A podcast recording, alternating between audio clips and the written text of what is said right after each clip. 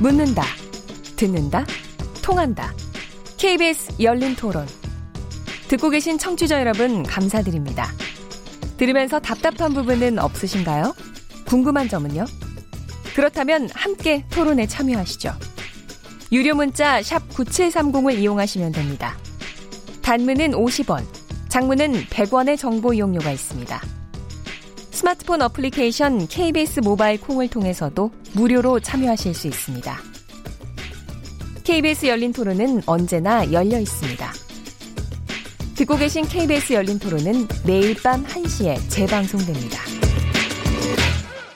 네, KBS 열린 토론 오늘 키워드 토크의 첫 번째 주제가 사립 유치원 비리에 관련된 문제였는데요. 문자 많이 주셨습니다.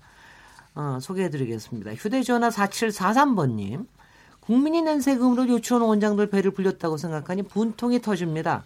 이번 일을 계기로 세밀한 제도 개혁을 이뤘으면 좋겠습니다. 콩으로 겨주신 천재 아이디님. 유치원 비리 문제가 과거부터 심각했는데 사실을 밝히면 표를 못 받을 것 같아서 여태껏 사태를 묵인해 왔다니 안타깝습니다. 국회의원님들, 유권자들이 다 지켜보고 있습니다. 단체 표만 신경 쓰지 말고 국민의 이익을 위해 움직여 주세요. 그런 의미에서 박용진 의원의 용기에 박수를 보냅니다. 최, 최재원 이사님? 네, 휴대전화 5206번님. 아이, 아기를 어린이집에 맡겼는데, 우리 아이는 종일반이 아닌데, 종일반인 것처럼 행정 처리하고 있더라고요. 비리를 알면서도 아이 맡기는 부모 입장에서 눈을 감을 수밖에 없습니다. 정부가 나서주길 바랍니다. 어, 2919번님, 유치원 비리 너무 기가 막힙니다. 비리 유치원 명단을 만천하에 알리고 재개원하지 못하도록 사후 관리해야 합니다. 손정희 변호사님? 콩으로 의견 주신 김상환 청취자입니다. 어린이집 유치원 비리를 발본색원하여 부당한 육아 비용을 줄이는 것이 인구 절벽을 맞는 출산 장려책입니다. 유치원 원비가 비싼데 비리까지 심각하다니 그냥 둬선 안 됩니다. 이원진 청취자 분이시고요. 이번 사태 이후에 유치원 식품 주문이 4배나 늘었다는 뉴스를 봤는데요. 유치원 비리가 얼마나 심한지 다시 한번 실감할 수 있었습니다. 이웅혁 교수님. 휴대전화 끝자리 2878번 쓰시는 분입니다. 누리과정 지원비를 부모에게 직접 주면 간단한데 왜 유치원에 줬을까요? 이제라도 가정에 직접 지원했으면 좋겠습니다. 라고 이제 주셨는데 이게 사실 총연합회에서 지금 주장하고 있는 내용인데요. 이렇게 네. 되면 이제 법적으로 이제 횡령이라든가 우리 논의했던 그것을 면, 면할 수 네, 있는 네, 이런 것이 뭐, 되고 네. 또 감사 거부의 또 명분도 되긴 합니다. 글쎄요. 참고적으로 말씀을 드렸고요. 그다음 4255번 쓰시는 분입니다.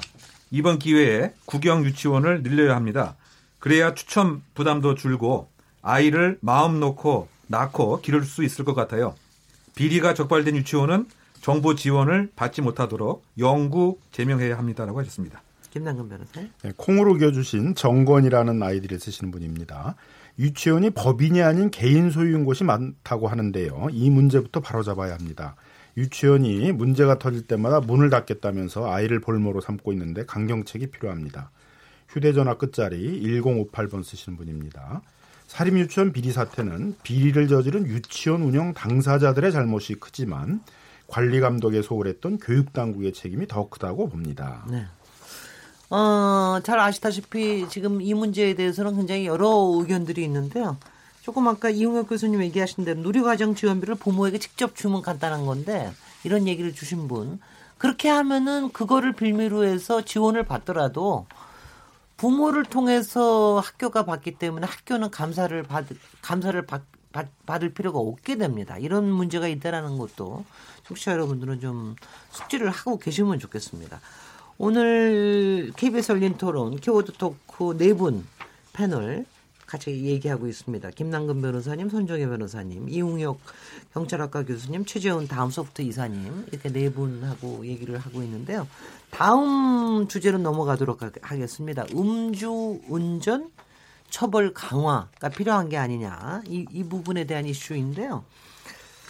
최근 부산 지역에서 20대 청년 두 명이 음주운전 차량에 치여서 꽤 중성을 입었더라고요. 한 분이 뭐 뇌사 상태에 있다고 그러는데 그래서 그런지 어, 청와대 국민청원 게시판에서 음주운전 처벌 강화 목소리가 굉장히 커지고 있는데요. 이 상황이 어떤 거, 된 건지 네. 한번 이웅, 교, 이웅 교수님 네. 설명해 주시죠. 네, 좀 안타까운 사연인데요. 9월 25일 그 새벽 2시경에 부산 해운대에서 음주 사고가 발생했습니다. 횡단보도 신호를 기다리고 있던 그 청년 두 명이 있었는데 그 만취 상태로 처음에 경찰에서 조사했을 때는 0.134%의 알코올 혈중 알코올 농도였는데 국가수에서 정확하게 조사를 해봤더니 이보다 훨씬 높습니다. 0.181% 수준입니다. 그래서 그 당시에 횡단보도 신호를 기다리고 있던 22살 청년 그때 그 휴가를 나왔었고 저녁도 불과 네 달을 앞두고 있었는데요. 그대로 그 추돌을 충격을 해서 15m 이상을 튕겨 나가게 됐습니다.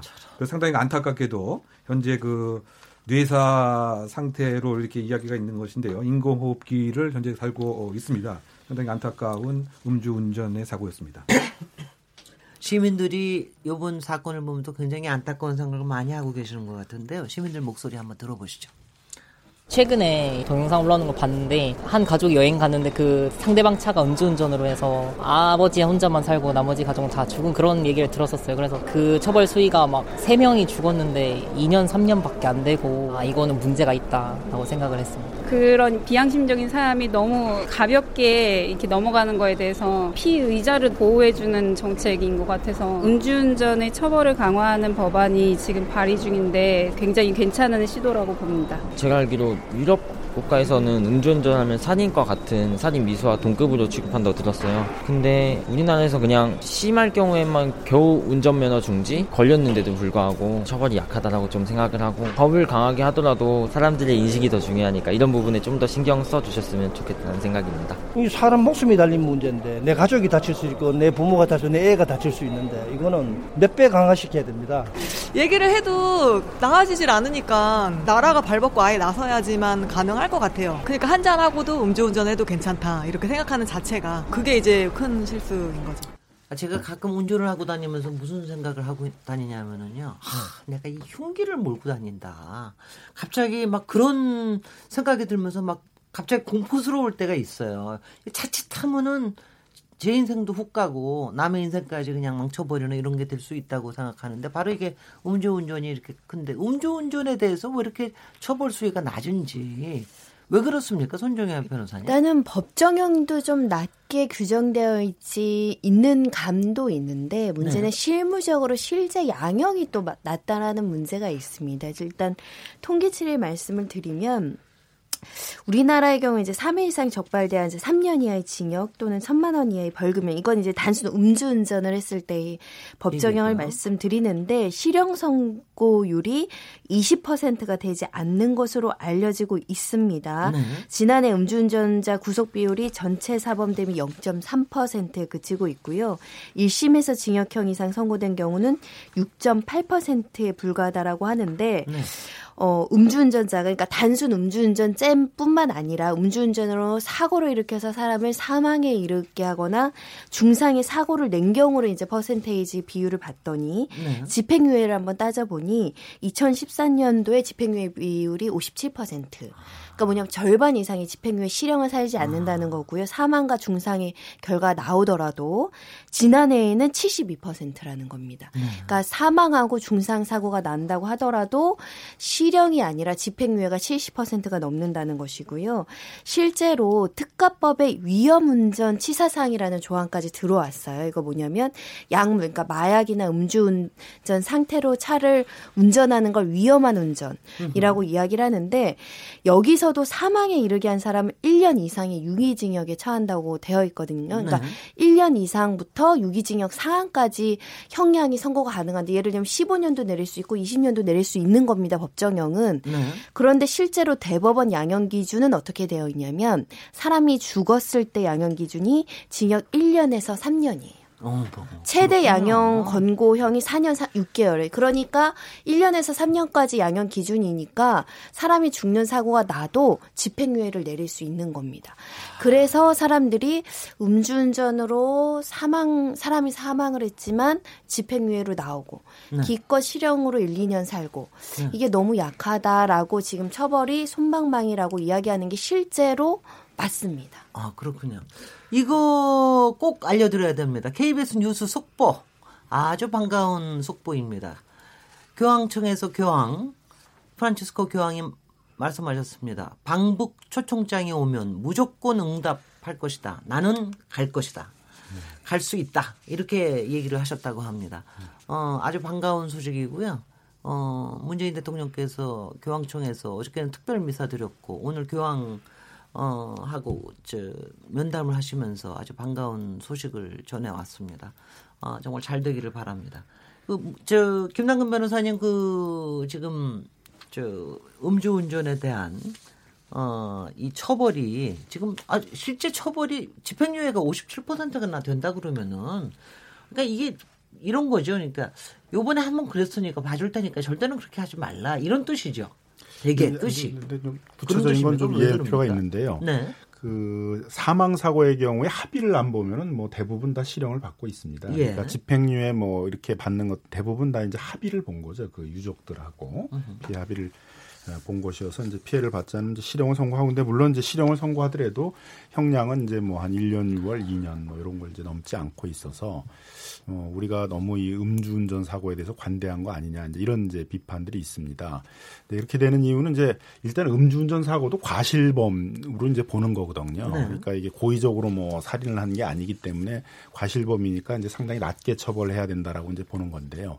근데 약간 이게 이제 경계선상에 있어요. 그러니까 그 음주 상태에서 운전을 하게 되면 어떤 위험한 사고가 일어날 수 있다라는 거에 대해서는 미필적 인식이 있어요. 고의가 있는데 그게 꼭 그렇다고 해서 뭐 사람이 죽거나 이런 거에 대한 명확한 인식이 있는 건 아니거든요. 그렇죠. 그러니까 그 중간 단계에 좀 문제가 있어 일반적인 과실범으로만 보기에도 좀 문제가 있다라는 그런 이제 형사 정책상의 비판도 있고요. 그렇다고 이제 이걸 고- 고의범과 똑같이 살인죄로 처벌하자라는 거에 대해서는 뭐 대부분 형사 정책적으로 이제 비판의 의견이 있는데요.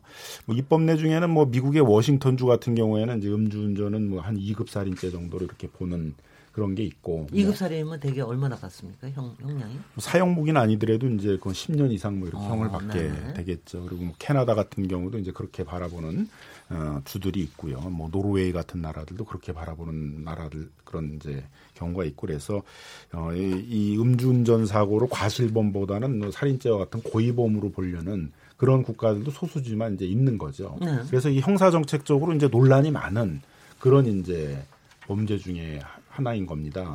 다시 이제 우리 사회에서 이번 이제 사건을 계기로 해가지고 일반적인 좀 과실범보다는 조금 더 높은 처벌을 해야 되는 거 아니냐 네. 그런 이제 문제 제기가 지금 나오고 있는 것으로 생각이 듭니다. 온라인에서는 여론이 어떤지요? 네, 온라인 최저임금이요? 상에서 그 음주 운전에 대한 그 이 여론은요. 일단 뭐 아주 안 좋게 나오고는 있는데 어, 기본적으로 이제 음주 운전에 대해서 사람들은 이제 부정적인 시각이 이제 84% 정도 올라오고 있습니다. 그래서 왜냐하면 이제 음주 운전은 어, 이 사람만 다치는 게 아니라 다른 사람도 이제 다치게 할 수 있다라는 그런 인식이 어, 많은 사람들에게 갖고 있어서 이제 피해라는 그런 표현들을 많이 쓰고 있고요.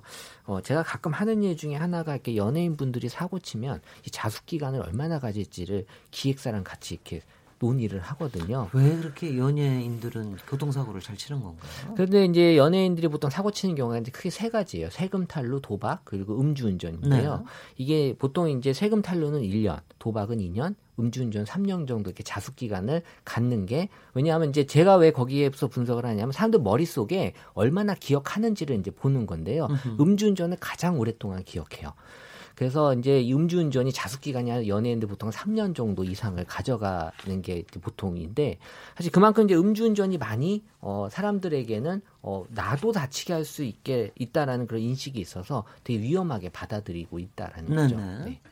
그 연예인들이 3년씩이나 자숙해야 된다고 생각하는 걸 보면 그만큼 그 위험에 대한 인지도가 상당히 있다라는 그런 얘기라고 말씀을 하시는 건데 이용, 이용혁 교수님 네. 실제로 그 교통사고 중에서 음주운전으로 인해서 일어나는 교통사고 비율이 큽니까?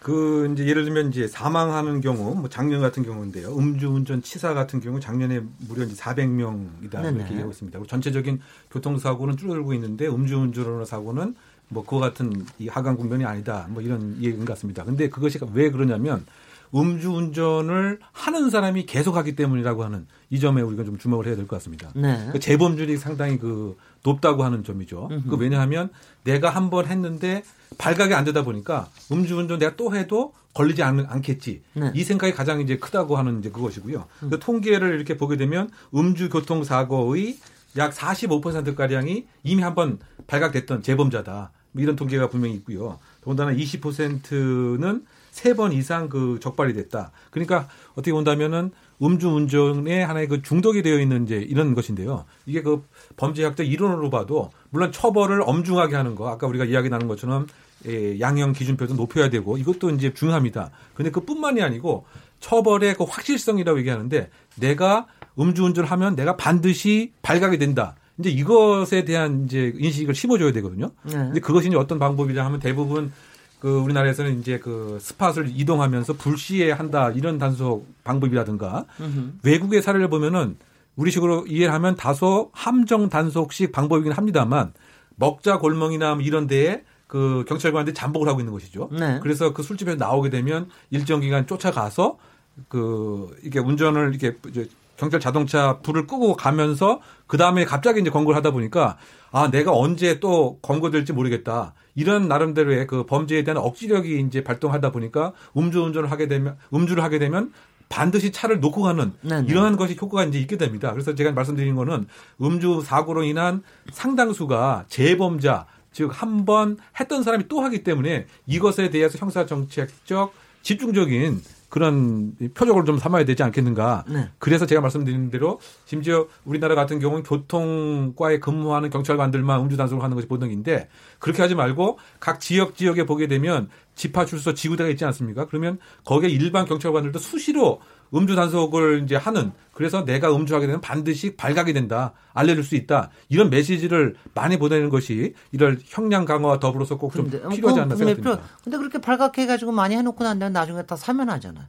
그래서 제가 특별 사면할 때 너무 네, 네. 생계형 사범이라고 해서 음주운전 이 항상 네, 포함되는 항상 거에. 대해서 좀 불만이 있습니다. 뭐 예. 사면되신 분들은 서운할 수도 있겠지만 그거 열심히 처벌하고 적발해놨더니 사면으로 자꾸 풀어주시니까 재범률이 높아질 수도 있다라는 염려가 드는 게 네. 실제로 아까 지난해 음주운전 사고가 19,500건이라는 것, 2만 건 가까이 발생을 한, 했는데 전체 중에서는 얼마나 차지, 차지합니까? 그러니까. 전체 퍼센테이지, 그러니까 총 전체 퍼센테이지 차지하는 비율은 지금 제가 확인하기는 어려운데 네. 이제 사망자 수를 말씀드리면 지난해만 따졌을 때 439명이고요. 네. 3만 명이 넘게 부상을 입었는데 이것을 한 달 평균으로 그 추산을 하면 한 달에 36명이 음주운전 사고로 돌아가신다는 거예요. 그러면 매일 하루는 음주운전의 피해자 또는 가해자로 지금 사고가 발생하고 있어서 글쎄요. 적지 않다라는 네. 생각이 듭니다. 그- 이런 말이 있어요. 네, 음주운전을 안 해본 사람은 있어도 한 번만 해본 사람은 없다.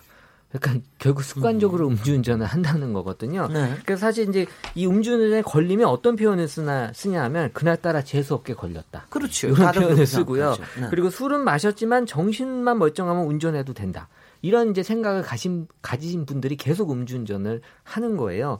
그래서 이제 최근에 음주운전 적발 건수는 줄었지만 이제 재범률이 증가하고 있다는 사, 사실이 이건 실수가 아니라 어, 아무렇지 않게 지금 받아들인다라는 이 도덕 불감증이 문제라는 게 어, 지금 음주운전에서 나오는 특징이라고 봐야죠. 아니 근데 우리가 지금 삼진 아웃제 하고 있잖아요. 음주운전 해가지고 세 번 하면은 처음에는 뭐죠? 처음 맨 처음에 나오는 게 뭐죠? 약하게 나오면은 정지, 아, 운전 면허 정지, 면허 정지. 그 다음에 뭐 해가지고서는 이번에 그다음 강화돼서 두 번이어도 그게 좀 수치나 이런 것들이 조금 재질이 좋지 않으면 취소한다라고 다시 강화되기는 했습니다. 글쎄요. 근데 네. 면허 취소되고 나면 이게 보통 일이 아닌데 그래도 그렇게 그렇게 열심히 또 요즘에 또 문제가 되는 게 하나. 면허가 취소됐는데 무면허 상태로 음주운전 적발되는 사람들도 생기고 있습니다. 네. 그러니까 음주운전 3회 적발되면 면허 취소 처분을 이제 2년 동안 결격 이 2년 글쎄요. 동안 되는 2년 동안 게 운전을 못 하는 거예요. 그렇죠. 그 대표적으로 이제 그 강정호 선수 야구 선수 같은 경우 이제 음흠. 3회 이제 예, 적발돼서 음주운전 삼진 이제 아웃제에 대상이 되는데 그만큼 큰 틀에서 보게 되면 이게 술에 상당히 좀 관대한 이제 그런 문화 자체가 여전히 이런 음주운전 사고를 부추기는 것으로 봐야 되겠죠. 그러니까 소위 뭐 그 최근에 또 3년 동안 통계에 의하면 낮 시간에 20%의 음주운전 적발이 있었다고 합니다. 그러니까 소위 그 반주라고 하는 이제 이런 차원에서 한 한두 잔 먹으면 뭐 괜찮은 거 아니냐. 뭐 이런 그 이유들. 더군다나 명절 또 전후에서는 음주운전 적발 건수가 더 올라가기 때문에 아직까지도 술에 대해서는 조금 뭐 관대하게 생각하는 이것이 사실 음주운전이 계속 지적되는 뭐 이유가 아닌가 이제 이런 생각이 드는데요. 아니 제가 혹시요 이게 추재원 이사님께 좀 한번 하도 뭐 기, 저 기술적으로 뭘 많이 하시니까 아주 간단하게 자기 혼자 불어가지고 테스트하는 방법 없어요? 아 그런 기구도 있고요. 지금은 이제 자동차에 그 스마트 키라는 게 있어서 아 그래요? 예, 그거를 이제 불어야지만 이 시동이 걸리는. 오 멋있네요. 그러니까 일본에서는 그거. 이제 그런 식으로까지 이제 이제 이거를 이제 누구한테 다 적용하는 게 아니라 문제가 되는 사람들한테만 불어야지만 시동이 걸리게 하는. 근데 그 상품이 나와 있단 말이죠. 어 이제 기술 개발은 돼 있고요. 네. 아직 상용화돼 있지는 않은데. 아, 상품도 나와 있다고 우리 PD 그러니까 음주 측정기는 살수 있는데 있다. 그 스마트 네. 키는 아, 아직 스마트 키는. 어, 상용화되지 아, 그 스마트 키 하면 그 굉장히 괜찮겠는데요? 근데 뭐 불편해하는 사람들도 있는 거고요. 아니 그러니까 그건 법적으로 이제 꼭 하게끔 해야 그렇죠. 되는 거죠. 그래서 이제 걸린 사람들은 네. 무조건 그 스마트 키를 쓰게 해야 된다라는 게 이제 국토부에서 나온 얘기예요. 어, 그것도 괜찮네요. 네. 어, 그것도 아 기술 개발이 가끔은 이렇게 좋을 때도 그런데 뭐. 앞으로는요 더 미래에는 자율주행차 네. 시대가 오기 때문에 네. 뭐 음주운전 마음껏 이제 뭐 운전이 아니라 음주사도 상관없죠. 저는 그런 거 상상하기 싫어요. 네. 자율, 자율주행차 안에 앉아가지고 혼자서 술 마시고 마음대로 하면서 이상한 거 뭐 하나 또 누를 거 아니에요. 뭐 그럴 수 있겠죠. 네. 근데 지금 이제 이 저기 음주운전 강화를 해야 된다 그래서 최근에 법안도 발의가 되고 그랬는데 하태경 의원이 무슨 법안을 발의한 게 있다면서 윤창호법이라고. 그러니까 이제 이번 이제 부산 해운대에서 사고를 당하신 분의 이름이 윤창호입니다. 근데 네. 그 친구분들이 이제 청와대에 청원을 내면서 네. 그 법을 강화해 달라고 그러면서 이제 요구한 것이 이제 첫 번째 도로교통법상에 있어서 이 초범 기준을 이제 2회에서 1회로 해 달라와 그다음에 이제 사망 사고가 난 경우에는 이걸 살인죄와 똑같이 처벌해 달라는 것이었습니다. 네. 이제 하태경 의원이 이제 이걸 그대로 받아서 그러면 이 살인죄 같이 처벌하겠다라는 법을 만들겠다. 그래서 이제 이름도 윤창호법이다라고 이제 이렇게 지금 얘기를 하고 있는 건데요. 뭐 하태경 의원이 이제 아무튼 뭐 그 청원하신 분들의 내용은 뭐 그대로 법으로 만들겠다는 것도 있고 또 대통령까지 나서서 보좌관 회의에서 이동 동승자들에 대한 이제 형사처벌을 강화하자. 뭐 이런 이제 얘기도 동수자까지도? 지금도 이제 동승자들이 예를 들면 술 먹었는데도 야너 운전해. 뭐 상사가 부하 직원에게 아 뭐술 먹었는데 그냥 괜찮아 운전해 뭐 이렇게 했더라든가 친구가 또 적극적으로 괜찮아 괜찮아 운전해 그럼 지금도 방조죄로 처벌을 하고 있거든요. 네. 그래서 이제 그 적극적인으로 음주운전을 하도록 한 것뿐만이 아니라 이제 막지 않은 거 소극적으로 막지 이제 막지 않은 거. 뭐 이런 부분에 대해서도 이제 방조죄로 처벌하는 것들을 고려해 보자는 얘기도 이제 하신 거고 그다음에 상습 운전의 경우에 있어서는 이제 차량을 반드시 몰수하자. 지금도 이제 형법에 의하면 범죄에 제공된 것들은 이제 몰수할 수가 있거든요. 그래서 가끔 이제 판사님들 중에 차량을 몰수하시는 판사님들이 있어요. 어 네. 그래요? 이제 상습 그 운주 운전자에 대해서는 가능하면은 차량들을 몰수할 수 있게 그렇게 아니 근데. 그 그럴 때 상습 저 음주 운전은 뭘로 얘기를 하는 겁니까? 아까 얘기해서 뭐한 세번 걸렸다 그러면 이제 삼진 아웃이잖아요. 삼진 아웃하면서 차량 몰수하는 거죠. 차량, 차량을 몰수해 버린다. 네. 뭐 지금 이제 형법에 의해서 네. 몰수가 충분히 가능한 것이고 또 실제로 하고 있기 때문에 그다음에 네. 이제 단속 기준에서 혈중 알코올 농도도 지금 0.05%부터 시작하고 있는데 0.03%부터 이제 면허 정지. 영상 퍼센트는 어떻게 됩니까? 음, 소주 뭐. 소주 한 세- 잔반 정도 그 마시면은 한잔 반 걸리지 않을까 생각이 한잔 들어요. 그리고 반. 즉각 네. 운전하면은 예, 네. 그러니까 뭐 그렇게 이제 강화하자라는 그런 얘기도 있고 그래서 이제 대통령까지 나서서 이제 얘기를 하, 다 보니까 국회의원들 중에서도 여러 법안들을 내놓고 좀 아무튼 전반적으로 이번 기회에 음주운전 사고에 대해서는 처벌을 강화하자 그런 얘기들이 나오고 있습니다. 그 몰수 관련돼서 지금 최근 뭐 사례가 보니까 그 5년간 네 차례 음주운전을 한 이런 음주운전자에 대해서 네. 법원에서 이게 임의적 몰수 사항이기 때문에 에, 재판관이 판단에 따라서 경각심을 주는데 필요하다고 하면 재산권을 국가가 가져가는 뭐 이런 행태입니다. 네. 다만 이것이 조금 과도할 재산권의 침해다라고 하는 점이 분명히 있긴 하죠. 특히 이제 이 차량으로 생업을 하는 그런 운전자들에게는 이것을 이제 몰수하는 것이 무엇인가 좀 문제가 있긴 합니다만 그럼에도 불구하고 나에게 반드시 불이익이 있다라고 하는 정확한 메시지를 보기 때문에 차량에 대한 몰수가 이 음주운전을 막는데 상당히 뭐 효과는 분명히 좀 있는 면이 있지 않는가 하는 생각이 드는데 네. 그것을 가능하기 위해서는 아까 말씀하신 대로 아예 시동을 못 걸게 하거나 또는 이 음주 상태가 되게 되면 차가 움직이지 않게 한다든가 뭐 그런 또 관련된 그 뭐 법안이라든가 또는 그 기계 장치를 지금 마련을 하고 있는 상황으로 보여집니다. 그 궁금한 게요. 그 음주운전으로 걸리는 걸리거나 사고를 내는 사람들이 솔직히 솔직히 생계형으로 그런 분들이 꽤 많으신 건지 어 아니면 그냥 뭐 유흥으로 하다가 그러는 생계를 생계를 제가 생계로 한다는 건 가령 뭐 트럭 운전사 분이라든가 택시 택시 운전사라든가 전문 기사님들이 그렇게 하는 경우는 많지는 않죠 그런 경우는.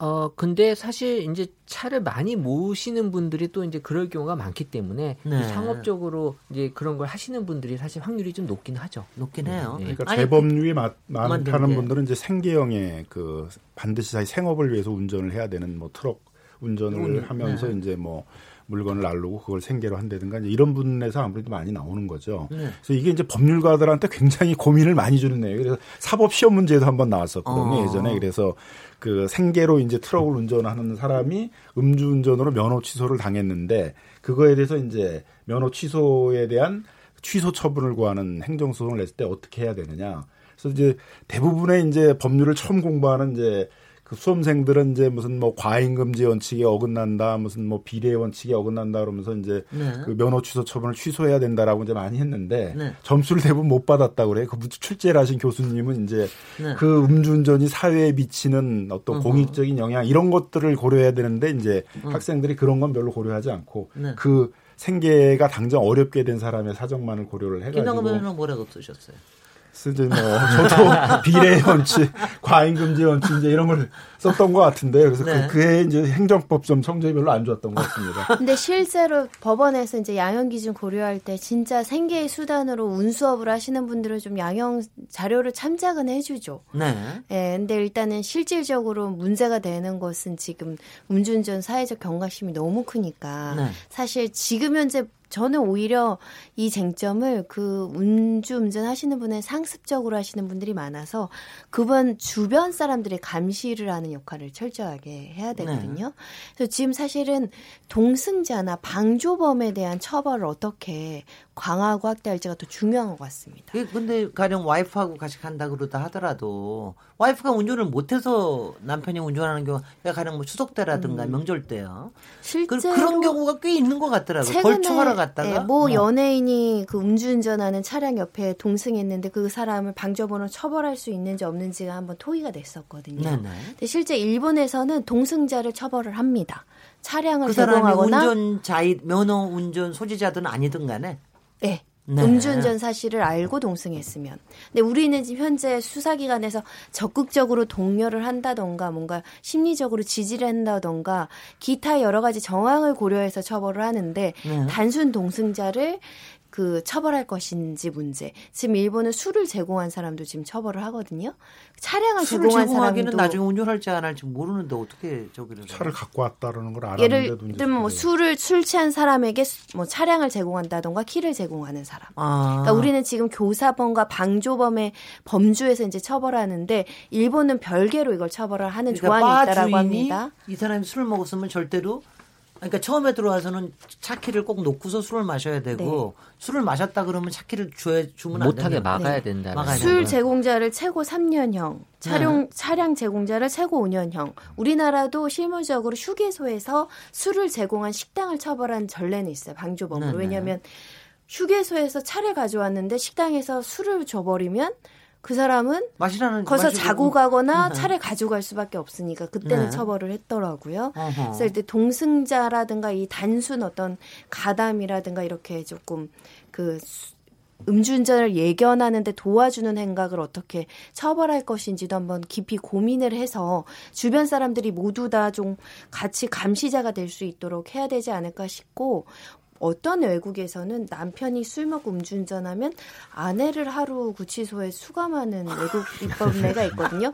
그걸 우리나라에 네네. 도입하자는 건 아닌데 네. 온 가족이 감시를 하고 온 직장 동료가 감시를 하고 우리가 술 팔, 술 판다고 술 몇 병 더 파시지 마시고 네. 저 사람 병- 분명히 차 가져와서 음주운전 할 사람은 술을 못 팔게 하는 사회적인 분위기를 조성하려면 이게 조금 약간 지금 방조범으로 처벌하는 거를 정착을 시키고 어, 처벌 범위를 확대하는 게 저는 더 중요하지 않나라는 근데 생각이 말이 되는 들었습니다. 것 같아요. 예. 그러니까 네. 예, 다른 나라에서는 이제 우리나라보다 분명히 음주운전에 대해서 강경한 태도가 분명한 것 같습니다. 지금 네. 이제 일본의 사례를 말씀 드렸지만 그 핀란드 같은 경우를 봤더니 아까 우리가 생계형 그 운전자에 대해서는 조금 배려를 하는 입장이었는데 핀란드 같은 경우에는 음주운전을 하는 경우에 1개월에 해당되는 그 사람의 급여를 아예 몰수하는 이런 제도도 있는 거죠. 그건 더 무섭네. 더 강한 거죠. 그리고 3회 적발이 되게 되면 아예 강제 입원을 시킨다. 아까 말씀드린 것처럼 재범 중독성 이런 것이 있다 보니까 음. 네. 무엇인가 이제 예, 정신적인 문제가 있어서 네. 사실은 계속 음주운전을 한다 이런 시각을 갖고 있는 것 같고요. 네. 워낙 미국하고 캐나다를 이렇게 봤더니 거기 무비자 협정에서 음주 운전자는 아예 그 제외시키는 뭐 이런 이 대안도 있고요. 어, 그것도 멋있네요. 아, 국제 운전 면허 가지고 남의 나라에 가가지고 저, 저기 음주 운전할 수도 있는 거 아니에요? 그렇죠. 그러니까. 그러니까, 그러니까 못하게 한다. 예, 그 결국 있네요. 이것이 이제 그 나한테 오는 불이익이 그 명확하잖아요. 네. 운전 면허증이 없게 되면 나 신분 자세가 상당히 제한을 받게 되니까. 그렇습니다. 더군다나 호주 같은 경우 봤더니 아예 신분에다가 이름 자체를 그 공개하는 공표하는 제도 음. 뭐 이런 것들을 있다 보니까 꼭 그 징역형이 아니라고 하더라도 나에게 오는 불이익이 확실하다. 음. 그러면 아까 말씀드린 형벌의 억지 효과, 처벌의 확실성 이것이 담보되다 보니까 음주운전 효과가 있지 않는가. 아, 좀그 참고를 해야 될 것 같습니다. 너무 신나게 설명하시는 것 같지. 그러니까 이거를 갖다가 이거는 확실하게 응징을 확실하게 해야 된다. 징계를 확실하게 해야 된다라는 뜻을 담고서 얘기하시는 것 같습니다. 여러분 문자들을 많이 주셨습니다. 몇 개 소개해드리겠습니다. 휴대전화 끝자리 0463번님. 음주운전은 고의적인 사고라고 봐야 합니다. 그래서 다른 교통사고보다 더욱 엄격히 처벌해야 합니다. 더불어 음주운전자는 대통령 특권으로 사면 복권하는 대상에서 제외해야 합니다. 찬성이요. 3292번님, 음주운전은 살인죄, 살인죄와 동일하게 다뤄야 합니다. 음주운전으로 인해 아무 잘못 없는 사람이 죽고, 그로 인해 가정에 파탄 나는 일이 비일비재한데 처벌이 너무 가볍습니다. 이거 영화에 참 많이 나오는 소재였어요. 소설이나. 네, 김남근 변호사님. 예, 8598번 쓰시는 분인데요. 기분 탓일지 모르겠는데 정부가 세수가 부족하다고 할 때나 음주 단속이 활발한 것 같습니다. 그런가요? 음주 단속을 상시화해서 음주 운전을 뿌리 뽑아야 합니다. 예, 캘리포니아 같은 데서는 이제 세수가 모자르니까 음주 단속을 열심히 많이 해가지고 세수를 아, 많이 그럽니까? 올리는 네. 그런 경우도 있었죠. 5795번 쓰시는 분입니다. 제도를 고쳐야 합니다. 음주운전으로 피해자가 사망하는 경우가 많은데요. 피해자가 합의하지 않아도 법정 공탁을 하면 합의를 시도했다고 봐서 정상 참작이 되는 경우가 많습니다.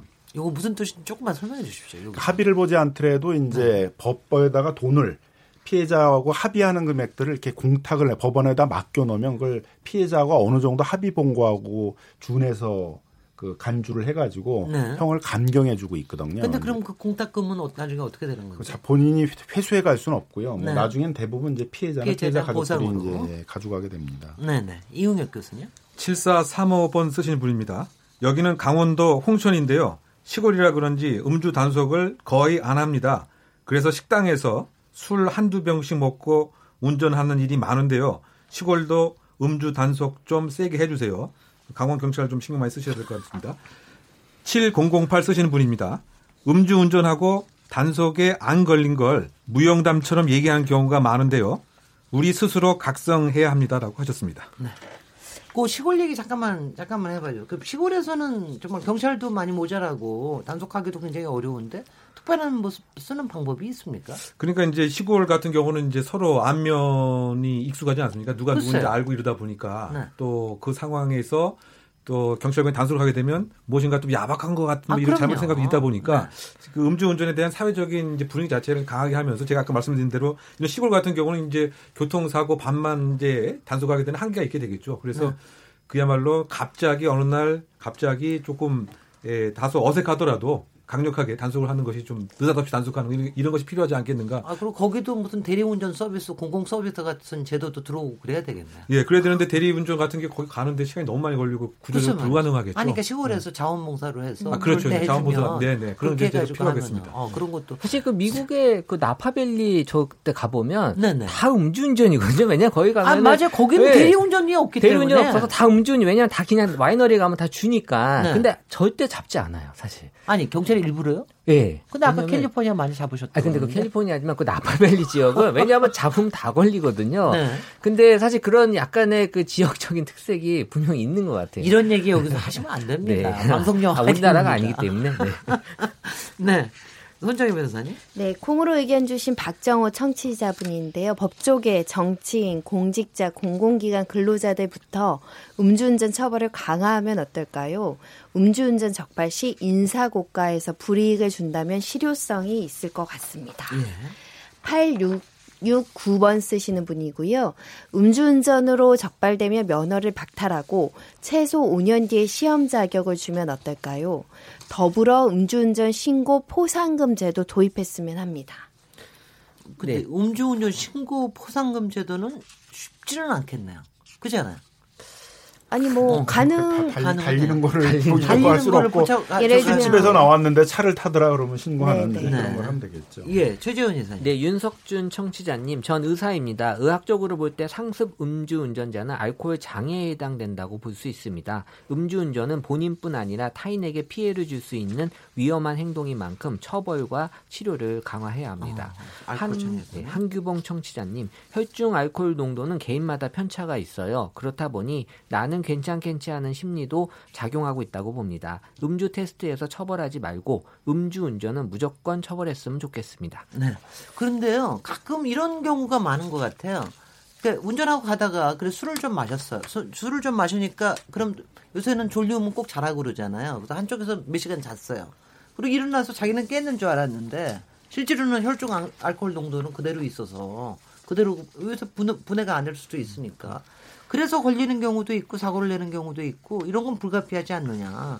이럴 때 어떻게 해야 됩니까, 이홍학 교수님? 그러니까 그것을 소위 이제 비자발적 음주운전이다 뭐 이렇게 칭하고 있는 것 같습니다. 내가 알코올 분해 능력이 뛰어나기 때문에 네. 한 3시간만 자고 운전해도 괜찮겠지 네. 이렇게 생각하지만 실제 아침에 단속을 하다 보면 뭐0.05% 이상 나올 수가 분명히 있는 거죠. 네. 왜냐하면 사람의 체중에 따라서 좀 다르긴 하지만 그 적어도 0.01%를 낮추는데 2시간은 최소한 걸려야 된다라고 하는 게 의학적인 통계인 것 같습니다. 네. 그런데 그러지 않은 상태에서 3시간 나오고 와서 음주운전 한 것도 음주운전은 이제 음주, 운전인 거죠.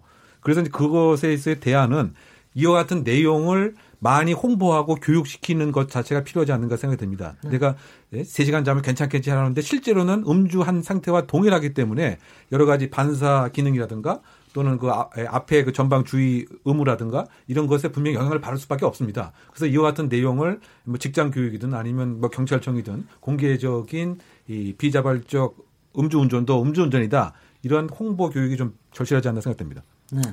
뭐 3시간 자고 나서도 안 깨셨으면 대리 부르셔야죠. 뭐. 근데 안 깼는지 안. 깼는지 잘 모르죠. 그때 되- 일어나면 갑자기 좀 이제 기운이 조금 상쾌한 것 같고 이제 괜찮아진 것 같고 그리고 솔직히 취했다는 걸 자기가 자기 자신이 자기가 취했다는 걸 느끼기가 그렇게 쉬운 일이 아니거든요. 뭐 이렇게 너무 취한 거 아니면 그렇죠. 그래서 생기는 문제들이 꽤 있을 것 같아요. 그런 경험이 혹시 있으신지요? 네. 문재인 대통령이 이런 말씀을 하셨네요. 음주운전 사고는 살인 행위가 되기도 하고 다른 사람의 삶을 완전히 무너뜨리는 행위가 되기도 한다. 그래서 이제 대책 마련을 촉구하셨는데요. 이런 점에서 이 사회적 인식을 어떻게 바꿔야 될지 이 부분에 대해서 마지막 한 뭐 40초, 30, 3, 40초 저 얘기하는 거로 마무리하도록 하겠습니다. 김남근 변호사님. 우리가 음주의 문화에 대해서 굉장히 너무 관대한 분위기가 분명히 있습니다. 제가 법조인 뭐 생활을 한 20년 가까이 하고 있습니다만은 그 재판정에서도 이제 그주 폭행죄나 상해죄 같은 걸 할 때 술 취한 상태에서 했다 그러면 어떨 때는 그 상당히 감경 사유로 봐주는 경우도 많이 있었던 것 같고요. 또 음주 운전에 대해서도 대부분 이제 법원에 관대한 처분을 해줘서 뭐 합의만 보면 대부분 다 풀어주는 걸 원칙으로 했던 이제 그랬던 것 같습니다. 근데 이제 시대가 바뀌어가고 있고 음주운전 사고에 따른 사회적 피해도 굉장히 커지고 있기 때문에 이제는 좀 태도를 바꿔가지고 음주운전에 대해서는 좀 엄하게 처벌하는 그런 쪽으로 이제 법제도의 운영이나 어, 이런 것들이 다 바뀌어가야 되지 않을까 생각이 듭니다. 네, 네. 네. 네. 그 길티 플레저라는 말이 있잖아요. 네. 이 법을 어기는 걸 그걸 뭐 기뻐하는 사람들이 있어요. 네. 어쨌든? 네. 네. 그 법을 어기는 걸 하여튼 기, 기쁨으로 느끼는 사람들이 있거든요. 저는 이 음주운전도 이 길티 플레저들이라고 봐요. 네. 그래서 이분들은 음주운전만 하는 게 아니라 다른 법도 많이 어길 수 있거든요.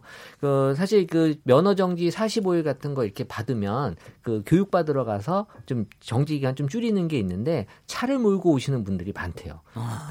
그거 받으러 오는데도 아. 네. 그러니까는 이제 그런 분들이 항상 더 또 다른 이제 범죄를 저지른다는 거고요. 사실 이런 것들은 뿌리 뽑지 않으면 사실 해결되지 않은 문제이기 때문에 네. 정부도 강력하게 어, 처벌하는 게 맞다고 봅니다. 네. 네, 이용혁 교수. 저는 그 술 권하는 문화가 이게 확 바뀌어야 된다고 생각합니다. 그러면 비례해서 음주 운전 건수 자체도 줄어들지 않을까 생각이 드는데 술이라고 하는 걸 혼자 먹는 경우라기보다는 2인, 3인이 함께 있기 때문에 차를 갖고 오는 경우는 끝까지 이제 말리는 이제 이런 것들도 필요할 것 같고요.